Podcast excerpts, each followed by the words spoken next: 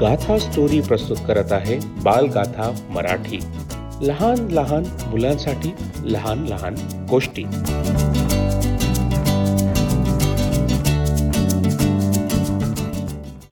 बालगाथा पॉडकास्टच्या आजच्या या गोष्टीमध्ये आपलं स्वागत आहे. माझं नाव आहे अमर. महावीर जयंती जैन समुदायाचा एक महत्त्वाचा सण आहे. आणि बालगाथा मराठीमध्ये आपण भगवान महावीरांबद्दल एक गोष्ट ऐकूया. पुढची गोष्ट ऐकायच्या आधी एक छोटासा आमच्याकडून संदेश. आपल्याला जर का बालगाथाच्या गोष्टी व्हॉट्सॲपवरून प्राप्त करायच्या असतील तर आपण एक संदेश आम्हाला nine one nine eight five zero eight double zero four six four या नंबरवरती पाठवा. पुन्हा नंबर आहे nine one nine eight five zero eight zero zero four six four. अर्थात आपण भारतात असाल तर पहिले दोन आकडे म्हणजे नाईन वन हे आपल्याला डायल करायची गरज नाही. तर चला आपण परत चालूया.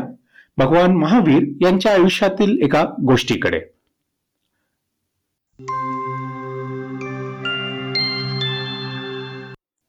भगवान महावीर हे चोवीसवे तीर्थंकार आहेत जैनांचे. जैनांमध्ये किती तीर्थंकार आहेत याची आपल्याला माहिती आहे का? जर का आपल्याला माहिती असेल तर आम्हाला जरूर कळवा.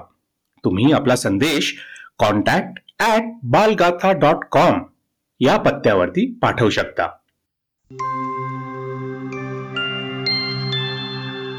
एक छोटीशी माहिती देऊया. भगवान महावीरांबद्दल. त्यांचा जन्म आजपासून सव्वीसशे वर्षापूर्वी जवळपास म्हणजे पाचशे नव्याण्णव साली इसवी सन पूर्व झाला होता. आज जे शहर आपण पटना या नावाने ओळखतो त्या क्षेत्रात त्यांचा जन्म महाराज सिद्धार्थ आणि महाराणी कृष्णा यांच्या घरी झाला. त्यांचे आई वडील दोघेही जैनांचे तेविसावे तीर्थनकार यांचे भक्त होते.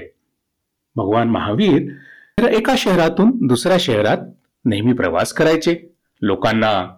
आणि असंच एकदा एका शहरातून दुसऱ्या शहरात जाताना ते दुपारची वेळ होती. त्यांनी विचार केला की चला आपण जवळपास कुठेतरी बसून विश्रांती घेऊया. एका गावाजवळ त्यांना एक मोठं झाड दिसलं. त्या झाडाच्या पायथ्याशी ते बसून थोड्या वेळ त्यांनी विश्राम घेतला आणि मग समाधी अवस्थेत ते मग्न झाले. आता त्यांची समाधी इतकी कठोर आणि इतकी गाढ होती की त्यांना आजूबाजूला काय चाललं आहे याच्याबद्दल काही माहितीच नव्हती. थोड्या वेळात तिथे एक माणूस आला. तो आपल्या गाई म्हशींना चारा मिळावा म्हणून बाहेर मैदानात घेऊन जात होता. पण नेमकं त्याच दिवशी त्याला एका दुसऱ्या ठिकाणी एक अजून महत्वाचं काम होतं. म्हणून तो याच विचारात पडला होता की अरे मला तर दुसऱ्या ठिकाणी जायचं आहे कामासाठी पण मी जर का तिथे गेलो तर माझ्या गाई म्हशींना चारा कुठून मिळेल? त्यांनी झाडाखाली बसलेल्या महाराजांना पाहून विचार केला की अरे चला आपल्या प्रश्नाला एक बहुतेक तोडगा मिळाला म्हणजे उत्तर मिळालं. हात जोडून तो भगवान महावीरांसमोर उभा राहिला आणि त्यांनी म्हटलं महाराज माझी एक प्रार्थना आहे. मला काही कामानिमित्त थोड्या वेळासाठी दुसरीकडे जायचे आहे. तेवढ्या वेळासाठी काय आपण माझ्या गाई म्हशींकडे लक्ष देऊ शकाल? भगवान महावीर त्यांच्या समाधीत असल्यामुळे ना तर त्यांनी त्या माणसाचे शब्द ऐकले. नाही त्यांना या गोष्टीची माहिती होती की तो आपल्या ज्या आहेत गुर म्हणजे गाय म्हशी त्यांच्याजवळ सोडून गेलेला आहे त्या मोठ्या झाडाजवळ.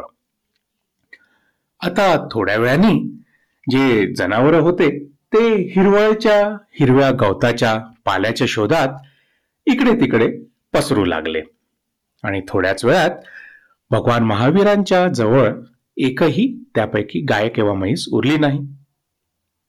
काही तासांनी तो माणूस आपले काम संपवून परत त्या मोठ्या झाडापाशी आला. येऊन तो पाहत होता काय? की त्याचं एकही जनावर महाराजांच्या किंवा त्या झाडाच्या जवळ नव्हतं. त्यांनी पुन्हा हात जोडून भगवान महावीरांना विचारलं महाराज आपल्याला माहिती आहे का की माझी गाई म्हशी कुठे गेल्या आहेत? तुम्ही काय केलं त्यांच्याबरोबर? भगवान महावीर अर्थातच आपल्या समाधी अवस्थेत असल्यामुळे त्यांनी काही उत्तर दिले नाही. हताश होऊन आणि थोडासा वैतागून तो माणूस आपल्या काही मशीनच्या शोधात निघाला. जवळपासची जागा पाहून तो थोडा लांब जाऊ लागला. झुडपांमध्ये पाहिलं डोंगरावर चढून पाहिलं नदी पाशी गेला त्यांनी दरीतही पाहिलं त्याला त्याची जनावरं कुठेही मिळेना. शेवटी हताश होऊन आणि थोडासा यावेळेपर्यंत तो चिडलाही होता तर रागात येऊन तो परत त्या झाडापाशी गेला. तिथे जातो तर पाहतो काय? त्याची सगळ्या जनावर सगळ्या गाई म्हशी महावीर स्वामींच्या जवळ उभे होते. तो माणूस थोडासा अचंबित पण झाला पण त्याचबरोबर आता त्याच्या रागाला काही सीमा नाही राहिली. त्याच्या हातात एक जाड दोरी होती त्या दोरीने तो महावीर स्वामींना मारायला लागला. थोड्याच वेळात स्वर्गामधून एक दूत आला.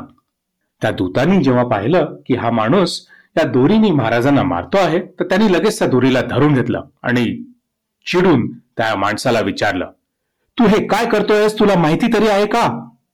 हे ऐकून तो माणूस चिडून त्या दूताला म्हणाला तुम्हाला माहिती नाही या माणसांनी माझ्याबरोबर खोडी केलेली आहे. मी आपल्या गाईमाशी यांच्याजवळ सोडून गेलो होतो.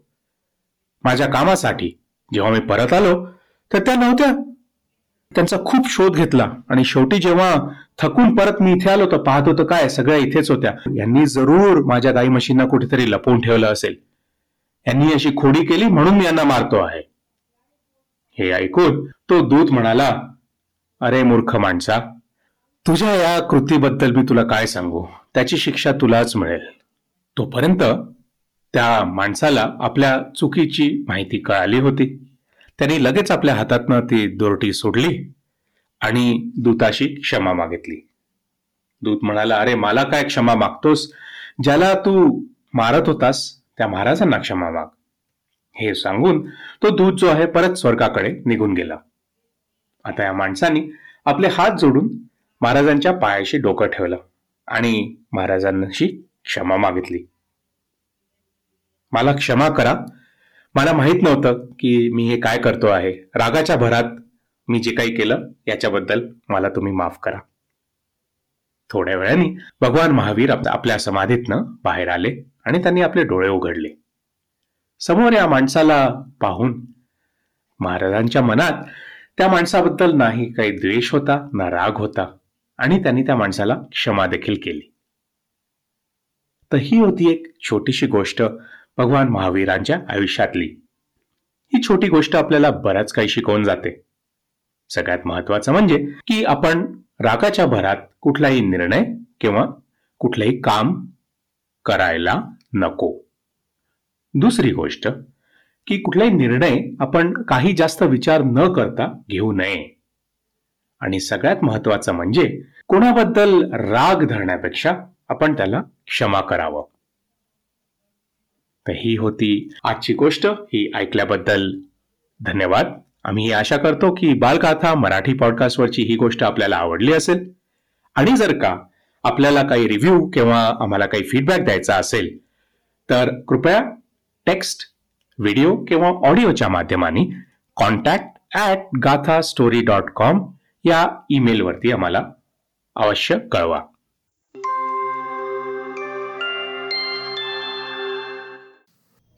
आम्हाला ही आशा आहे की आपल्याला ही गोष्ट आवडली असेल.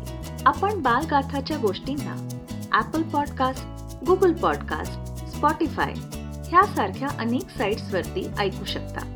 अधिक माहितीसाठी Gatha story dot com slash podcast ह्या वेबसाईटला भेट द्या. आणि जर आपल्याला बालगाथा मराठी गोष्टी आवडल्या असतील तर आपला रिव्ह्यू किंवा अभिप्राय अवश्य द्या.